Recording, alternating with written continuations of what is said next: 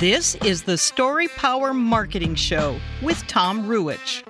Make yourself comfortable and fasten your seatbelt. Tom and his guest are about to share powerful stories, trade business building insights, and have a few laughs.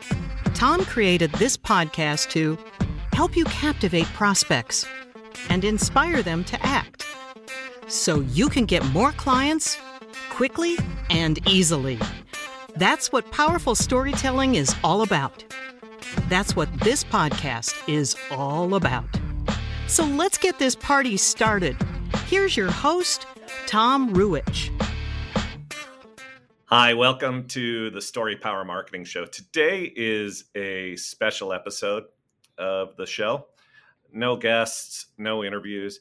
I simply want to share a little bit of a story about my friend Chris Hobler. Chris Hobler is the guy whose music you hear at the very beginning of every episode, that guitar lick that you hear at the beginning of the episode, and also at the very end of the episode. That's Chris singing his song Outside My Window, his band Sonic Joyride. The album was called Behemoth. Chris passed away from ALS, Lou Gehrig's disease, in 2005. At the time, his band was on the charts, beginning to get airplay on the radio, uh, beginning to break through. But a few years before that, Chris called me. We used to speak often. He lived up in New Hampshire, and Chris called me and said he uh, had put some put a pause on recording his latest album because he was having a little bit of trouble in the studio. He was getting a little tongue tied. He was having trouble getting the words out. And the thing with ALS is that there's no easy way to test for it or to diagnose it. It's sort of a diagnosis of exclusion. They they try to check whether it might be something else, some other problem. And as they go down the list of possible explanations for the symptoms and they cross things off the list, they ultimately reach the conclusion, as they did with Chris, that it was ALS. And before they had reached that conclusion with Chris, he was fearful. He was worried that it might be ALS because he had some family history. His grandfather had died of ALS. And I will never, ever forget the moment that Chris called me excited, happy, because he had had a brain scan and they had spotted a, they had seen a spot on his brain. It might have just been a shadow from the scan, but he was hopeful that maybe it was a brain tumor, an operable brain tumor. And it was at that point that I realized how serious and how horrible this situation was for Chris. Here is a guy who was hoping that he had a brain tumor because he knew the alternative. He knew that if it was ALS, that was a death sentence because at the time, there were no treatments and no cures for ALS. And really, that's still the case today. So when when I got to the point where I wanted to create this podcast, and part of the routine for creating a podcast is to have some intro music and and some music at the end, some outro music. It was an obvious choice for me to choose music that Chris had created because Chris has been an inspiration for me uh, ever since I knew him. We went to high school together. Uh, we, we started uh, school together when we were 12, 13 years old. And uh, we remained friends for more than 25 years before he passed away. And uh, after he passed away, I delivered a eulogy at his funeral. And I want to share that with you because, really, in many ways, I still consider it the greatest piece of writing I ever did, um, the greatest story I ever told. And uh, it's inspirational. It's inspirational for me. And Chris's story, I hope, is inspirational for you. So I wanted to put all this in context. I wanted people to understand where this music came from, why I chose it, and now I'd like to share with you what I said about Chris soon after he passed away. So here it is the eulogy for Christopher Wells Hobler that I delivered at his funeral in 2005. We define some by their talents, by their feats on the playing field, or the notes they play. Chris Hobler was a talented man. He was a collegiate baseball player who could snap off curveballs that buckled batters' knees. He was a golf buddy who could knock the cover off the ball 90 to 100 times around. He was a playmate who could sled down a snowy hill with kamikaze abandon. He could hop and gyrate around a living room during a game of charades. He could tell a story or argue a, a point with arm waving enthusiasm. He could belly laugh with the best of them. And of course, he was an artist who could rip through a high tempo guitar solo with boundless energy and dexterity or sing a sweet ballad with grace and beauty. ALS took all of that from Chris. It took his singing voice, it took his pitching arm, and it took the fingers with which he picked his guitar. But try as it might, ALS never took Chris Hobler's kindness. ALS never took his courage. ALS never took his determination. ALS never took his faith or his hope or his soul. Those things that ALS did not take, those things about Chris that matter most, those are the things that define Chris, and those are the things I want to discuss today. Chris Hobler was the nicest person I've ever known. I've felt that way for more than 25 years since the first year I met him. He was the nicest 13 year old I knew, the nicest high school dude I knew, the nicest college guy I knew, the nicest adult I knew. And God knows he was the nicest son, brother, husband, and father. Even when he could no longer walk or talk, he could spread joy and kindness with his eyes. That's what Chris did. He spread joy and kindness wherever he went. But it wasn't only what he did that made Chris so extraordinary, it was also what he did not do. Chris Hobler was never cruel. I mean, never. Think about it. All of you who knew him, you can't recall a single cruel thing he ever did, not one. How unjust that this cruel disease, the cruelest disease, struck down this man. But Chris never wallowed in the injustice of it. He didn't complain, he didn't cower, he did not hide. He fought vigorously and courageously. Chris made so many courageous choices throughout his life. Fighting ALS was the most important, but it was just one of many. He was a boy with diplomas from John Burroughs School and Bates College who could have gotten a law or a business or a medical degree and taken a high paying job, done the so called respectable thing. Instead, he grew his hair, donned ripped jeans and tie dyed t shirts, picked up a guitar, and played rock and roll on top of a converted school bus. This wasn't fun and games, it was hard work, and it took enormous courage for him to choose this path. In one of his songs called Psychedelic Cowboy, Chris says, I long to be the psychedelic cowboy of your dreams and lasso all the people who can't fathom what it means to be a sideshow freak and be so proud of what you did ever since you were a little psychedelic cowboy kid according to the standards of polite society, he was a sideshow freak and he knew it. Few people are courageous enough to choose the path of the freak, and fewer still are strong enough to be proud of that choice. It's so much easier to choose the path that others can fathom, the path that people expect, the path of least resistance. Chris never chose a path simply to comply. Chris chose the paths that were right for him. And once Chris chose a path, he was determined to reach the summit.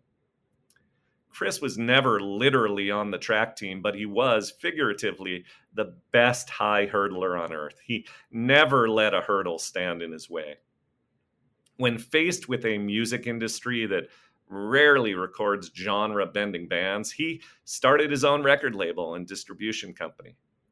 When faced with radio reps who were reluctant to push his independent releases to their stations, Chris picked up the phone and promoted the albums himself when faced with club owners who wouldn't put his band on stage, Chris built a stage on top of a converted school bus and rolled into big cities, small towns, and college campuses across America.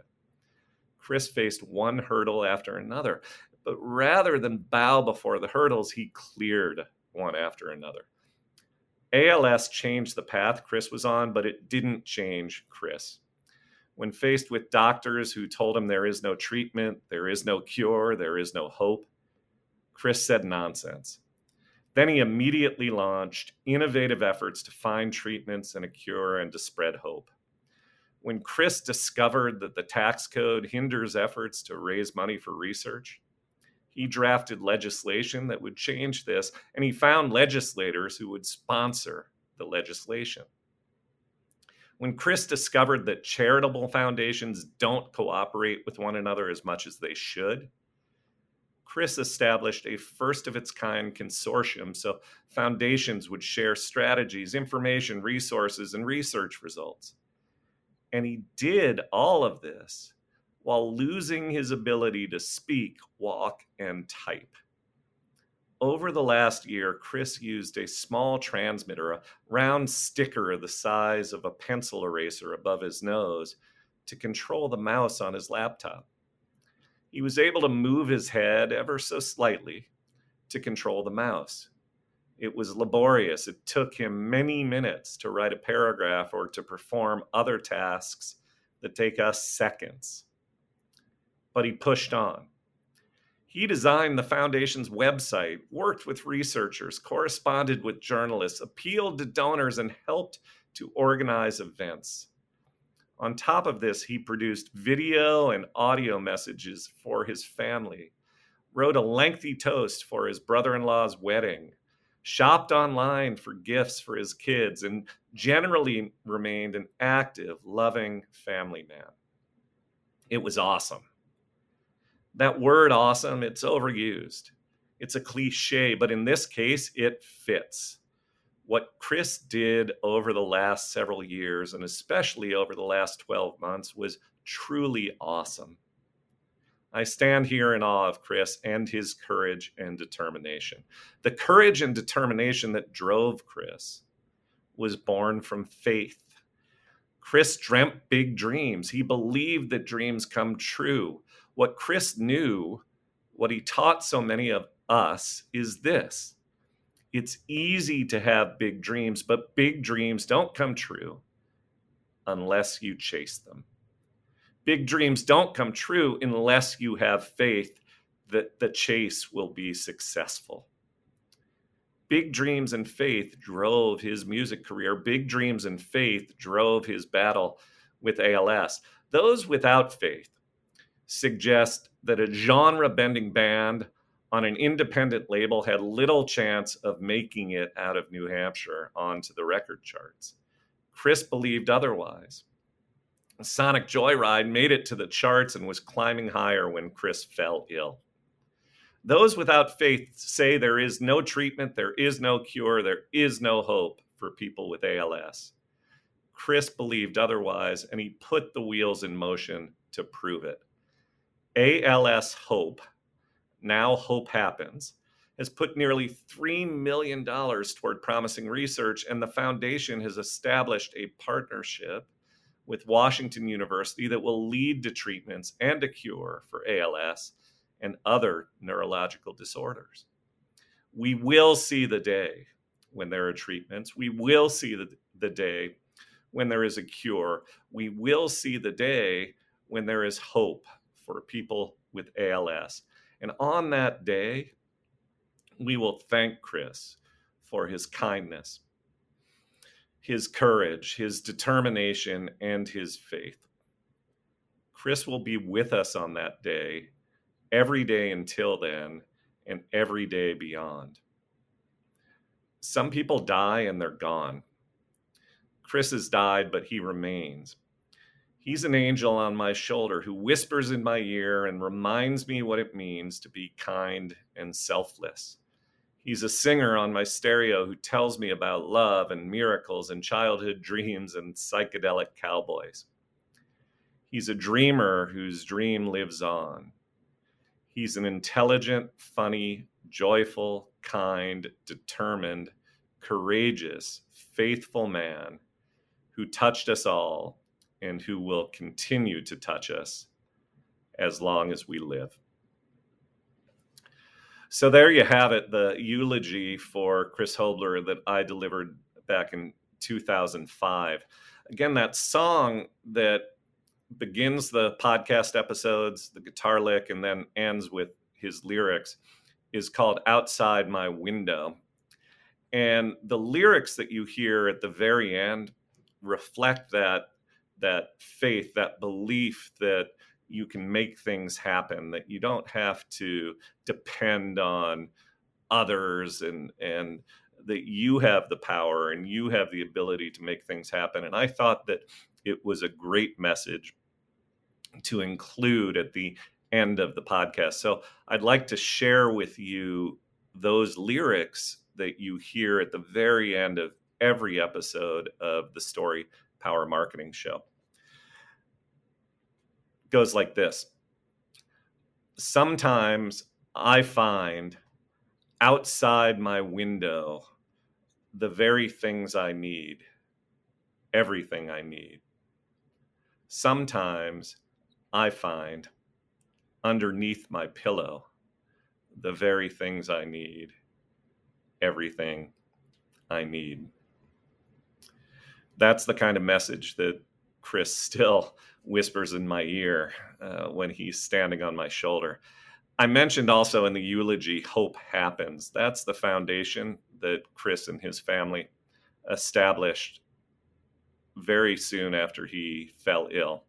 And Hope Happens continues to help fund innovative treatments and ultimately cures for ALS and other neurological disorders. I encourage you to check out hopehappens.org and perhaps support the foundation.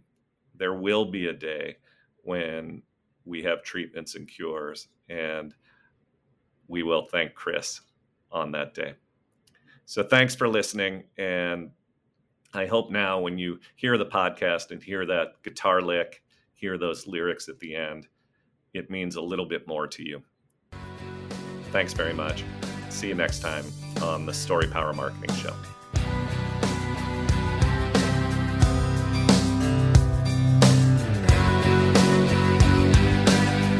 Thanks for listening to the Story Power Marketing Show with Tom Ruwitch. If you liked what you heard today, visit storypowermarketing.com slash resources, where you can sign up for Tom's entertaining, informative, must-read emails. Download free business building resources and discover other opportunities to help you harness the power of storytelling. That's storypowermarketing.com slash resources to help you captivate prospects, inspire them to act, and grow your business with greater ease and joy. Also, please remember to subscribe to the Story Power Marketing Show with Tom Ruwitch and review it on iTunes or wherever you get your favorite podcasts.